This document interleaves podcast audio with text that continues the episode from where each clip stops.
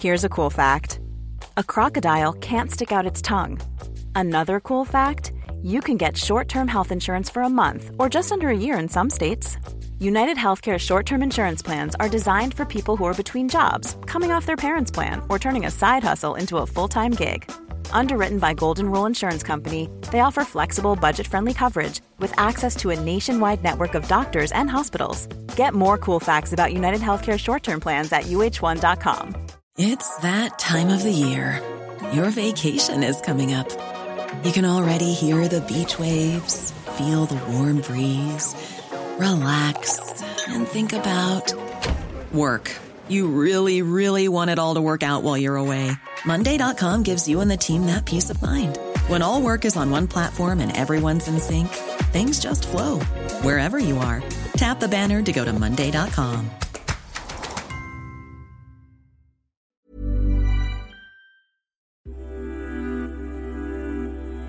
Hello, this is Timothy Revell, New Scientist's Deputy US Editor. It's that time again. We've got another episode of Escape Pod for you today. That's the show we ran a few years ago to get a bit of an intellectual break from something massive that was happening, in 2020 and 2021. I'm sure you remember. But speaking of massive, that's today's theme. Whether you've never had a chance to listen before or were a fan of Escape Pod the first time round, take a listen to this exploration of mass. You'll meet the magical light insects called fairy wasps, so tiny it's near impossible to weigh them, and then the universe-defining scale of dark matter and why it, matters. And a funny story about all the ways we've tried to weigh a kilogram. Enjoy the show. Hello and welcome back aboard the New Scientist Escape Pod. I'm Anna Deming, New Scientist Features Editor. And I'm Timothy Revell, New Scientist's Comment and Culture Editor. And I'm Rowan Hooper, I'm podcast editor. And I'm going to talk about fairies. I'm literally away with the fairies this week. It's a group of insects called fairy wasps. It's the flying animal with the smallest mass in the world. Ooh. Fairy wasps are chalcid wasps, and the smallest is only 150 micrometers long. So that's 0.15 millimeters long. It's about the diameter of a human hair. This smallest one is a Hawaiian parasitic wasp called Kikikihuna, which is from the Hawaiian word meaning tiny bit. There's actually another, on the theme of nice names, there's another microscopic insect in the same family called Tinkerbella nana. Tinkerbell, after the fairy in Peter Pan. These sound pretty cool, but I guess what we really want to know is what's its mass? Yeah, well, actually no one's that sure because they're so small, they're pretty hard to weigh. But people think they're about 1/40,000th of a gram. So very That's small. Tiny. Yeah. You'd imagine you can just float away if you weigh so little. Yeah, well, that's the thing. So I think the physics of flight is different when you're that small almost. So, all actively flying things from aircraft to bats and birds and other insects, they've got broad wings that generate lift. But these fairy wasps are so small, their wings are more like rods with little hairs on them. So if you imagine a tiny wooden spoon, the wings are shaped like that, but with bristles coming out. Like a spoon, they kind of stir the air, and that's how they fly. And they don't actually fly very far, to be fair. But it's almost, I kind of imagine them crawling through the air with these bristle wings, like dragging themselves through the air as if it's treacle. So I'll post a picture of them on Twitter and you can see the wings. It's an electron micrograph because they're so small, you can't take a normal photo of them. And you can just see this incredible, beautiful, tiny little insect with these bristle wings. The other thing that's nice about them, it isn't something like the lichen we talked about the other day. This is not something you can really go out and look at in your garden, but they are there at the back of your garden, like actual fairies. There really are fairies there.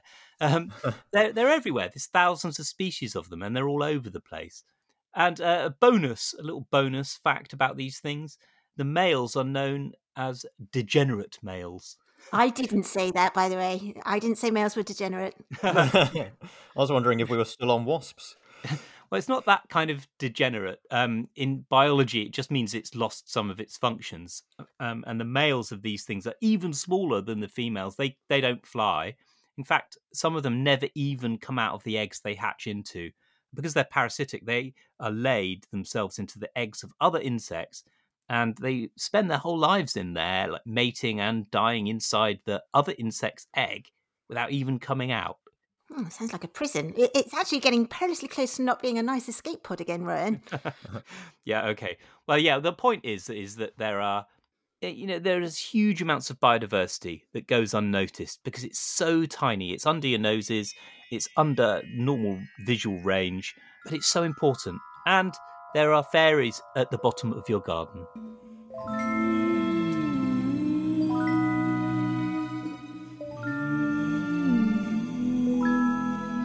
I don't know how to follow fairies at the bottom of your garden. I can't wait to talk to my daughter about that. But I think if you take maths to the other extreme, say astrophysical and cosmological scales, it also gets quite exciting. So you might think of maths as the stuff that weighs you down in everyday life. It's the stuff that makes it harder to get up off the sofa, literally the weight on your shoulders and so on.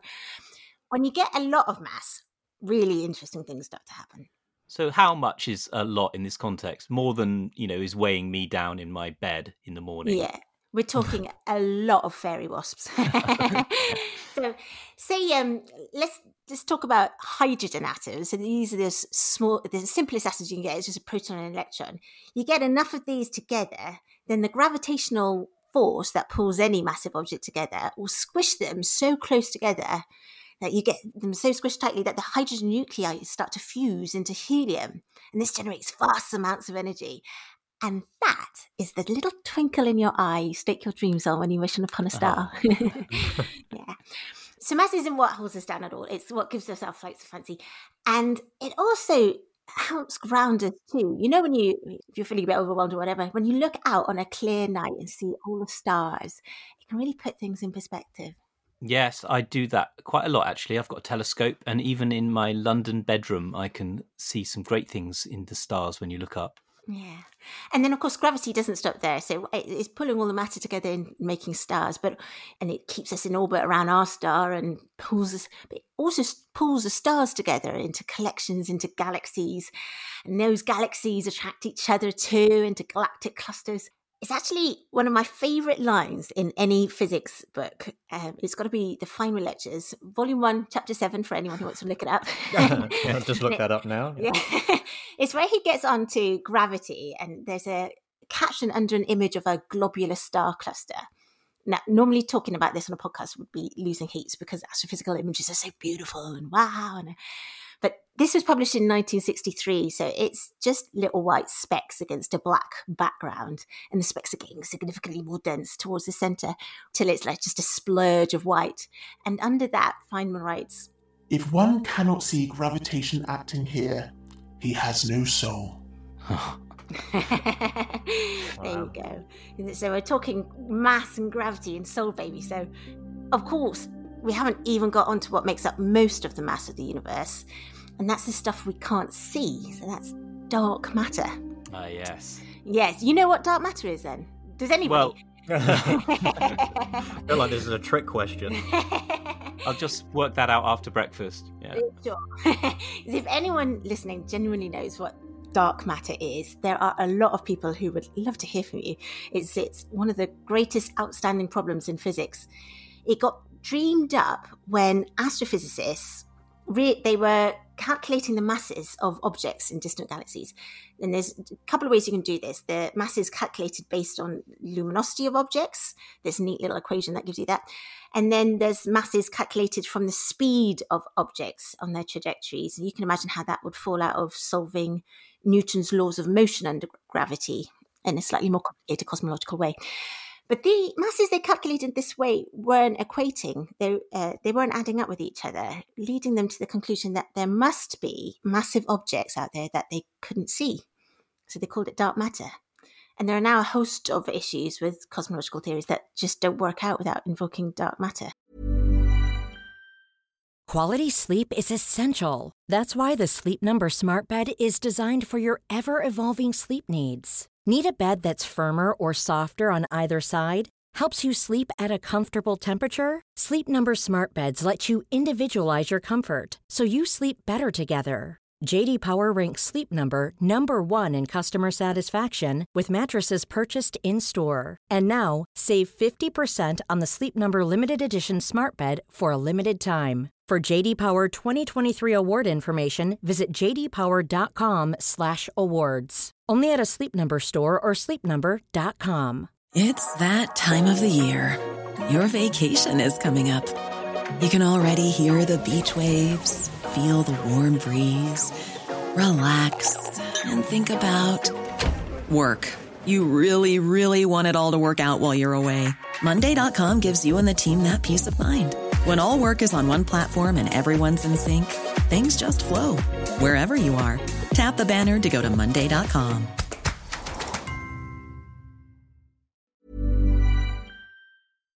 It's actually really embarrassing, isn't it, that no one knows what dark matter is? Well, it's really irregular stuff. It's not just that we can't see it. We can't apply the standard model of physics as we know it to dark matter. It just doesn't work. So this is the standard model of physics, the golden child of explaining everything there is to understand in the universe, how particles and forces interact and make protons, and make people and everything. But it can't explain dark matter. So if the stuff that was obeying the rules of standard model, you'd think you'd be able to see it if it was obeying the rules of the standard model. So all these unknowns aren't for want of trying. Possible theories for dark matter are legion. It's just, trying to pin down something that, according to the laws of physics, as you know it, just doesn't seem to be there is no picnic. Yeah. So physicists are literally tearing their hair out, trying to explain something they may never be able to detect directly. Chandra Prescott-Weinstein has a nice line in it in her book coming out in April. She calls it, "It's to work on understanding dark matter is an act of faith." Oh, lovely. A little sneak peek of a review to come there, Anna. Yeah, that's something to look out for in April. So we've got Richard Feynman talking about the soul, and we've got Chandra talking about an act of faith, Yeah. This is good. So how much stuff is out there? Well, it's not just a little marginal adjustment to the masses we're talking about. The latest line in theoretical cosmology is that 80% of matter is dark matter. Mm. So only 20% of matter behaves according to the standard model, like you and me, this microphone and our listeners and so on. And then if you start taking dark energy into account, you realise there's only 25% of the stuff in the universe is actually matter at all. And the rest is dark energy. Now. I know, that's just going. You're just making it up now. No, that's probably for another podcast, right? Yeah. But yeah, so theorists are now thinking only 5% of matter in the universe is the sort of stuff you and I are made of. So next time you're not feeling so special, bear that in mind, that we are massively in the minority. On cosmological scales, we're all special. Tim, you've got more exciting things on your mind with mass. What have you got? Well, where would mass be without the kilogram? And so before you turn away in boredom, I think it's one of those things that sounds really dull, but is actually really fascinating. Mm-hmm. And almost everything I know about what we know about the kilogram, I stole from a talk I saw at New Scientist Live a few years ago by two people from the National Physical Laboratory, which, if you don't know, the NPL is sort of the UK's Ministry of Measurements. So if you're a manufacturer and you want to make sure your measurements are extremely accurate, they're the ones you go to. It sounds like a Harry Potter ministry when you say it like that. I know, yeah. Ministry of Measurements. They should actually call it that. They should rename, yeah.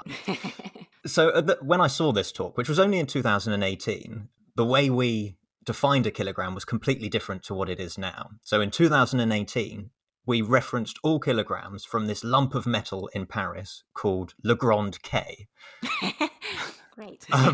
Which I sounds just, like it's a Jean Reno movie. Yeah, it's got such a silly name. And it's just such a silly idea that, every kilogram in the world is based on this lump of metal in Paris. And so there were copies of it. So NPL, they had their own copy, which was less ambitiously called Kilogram Number 18. And they kept that in southwest London. But one of the things I really remember from this talk was Purdy Williams, who was one of the people who gave the talk. She told this really funny story about when she was using kilogram number 18 to calibrate some, precise measurement. And this was, she's quite a young woman, she had orange hair, describing this story next to the other guy who was giving the talk, who was like, who'd been there sort of 50 years or something. So they were real like pair, these two. And as she was describing this story, it was just so funny. So on one of her first days at NPL, she was given the task of calibrating something using these extremely minuscule weights. So there she is sitting at her desk, a weight in front of her so small she could barely see it, about to begin the calibration. And she sort of takes one big breath, exhales, and then it was gone. This tiny, extremely expensive weight was no longer on the table. And honestly, it's basically impossible to see this thing. And I felt sort of I did feel really sorry for her, but she's found it funny now, so she'd obviously got over it. And she, to find it, she had to put on this pair of magnifying goggles and then crawl around on the floor for basically hours looking for this absolutely minuscule weight. And the sort of thing we're talking about here was 200 micrograms, which is like 0.0002 grams. So we're getting close to the fairy wasp now. Yeah, it's even harder than finding a fairy wasp at the end of your garden. But she did eventually find it and could finish the calibration, but it just sort of tells you how difficult getting a precise measurement of a kilogram is. There must be a better way of doing it than that, isn't there? Yeah, so I got slightly sidetracked, but let's return to Le Grand K.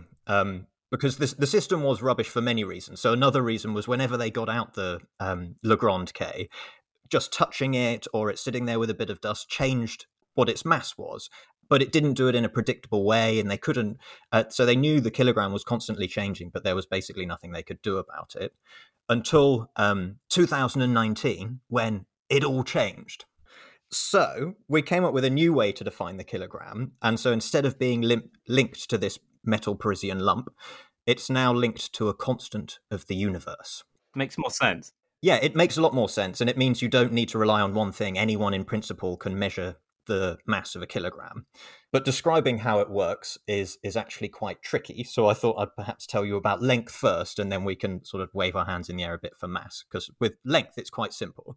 So with length, it used to be just as silly that there used to be a sort of stick in Paris that was how we measured the length of a metre. Le Grand stick. Yeah, Le Grand stick. I don't actually know what it was called, but probably something like that. And then we changed it so that to define a meter, we use the speed of light in a vacuum, which we know is a constant of the universe. So roughly a meter is the distance that light can travel in a tiny fraction of a second. So roughly about the distance that it travels in 1/300 millionth of a second. So obviously that's a very small amount of time that takes. But in principle, if you've got good enough equipment, anyone can check this anywhere in the world. You don't need to go and find the stick in Paris to do it. But for the kilogram, it turned out the kilogram was the last of like the standard units to get a universal constant as part of its definition, because it's one of the trickiest. And it uses the Planck constant, which is this sort of constant that describes the smallest possible packet of energy.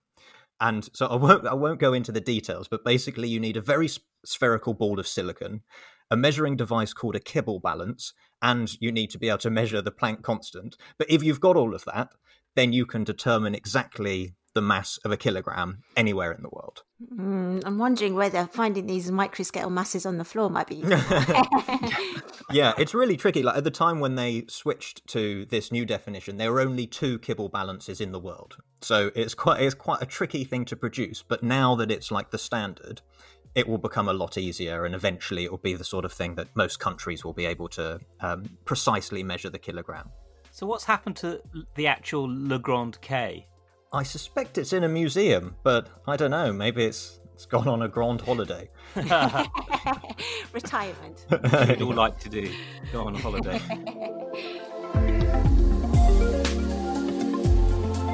Thanks, Tim. Now, that's all for this week. Yep, that's all for this week's Escape Pod. Do subscribe and tell everyone about the Escape Pod, and get in touch on Twitter at New Scientist Pod. Thanks for listening, and see you next week. Bye-bye. Bye. Bye.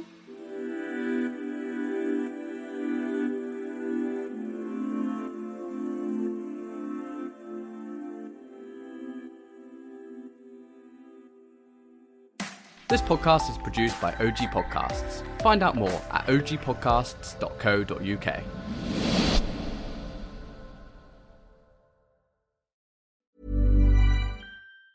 Hi, I'm Daniel, founder of Pretty Litter. Did you know cats tend to hide symptoms of sickness and pain? I learned this the hard way after losing my cat, Gingy. So I created Pretty Litter, a health monitoring litter that helps detect early signs of illness by changing colors, saving you money and potentially your cat's life. Pretty Litter is veterinarian developed, and it's the easiest way to keep tabs on your fur baby's health right at home. Go to prettylitter.com and use code ACAST for 20% off your first order and a free cat toy. Terms and conditions apply. See site for details.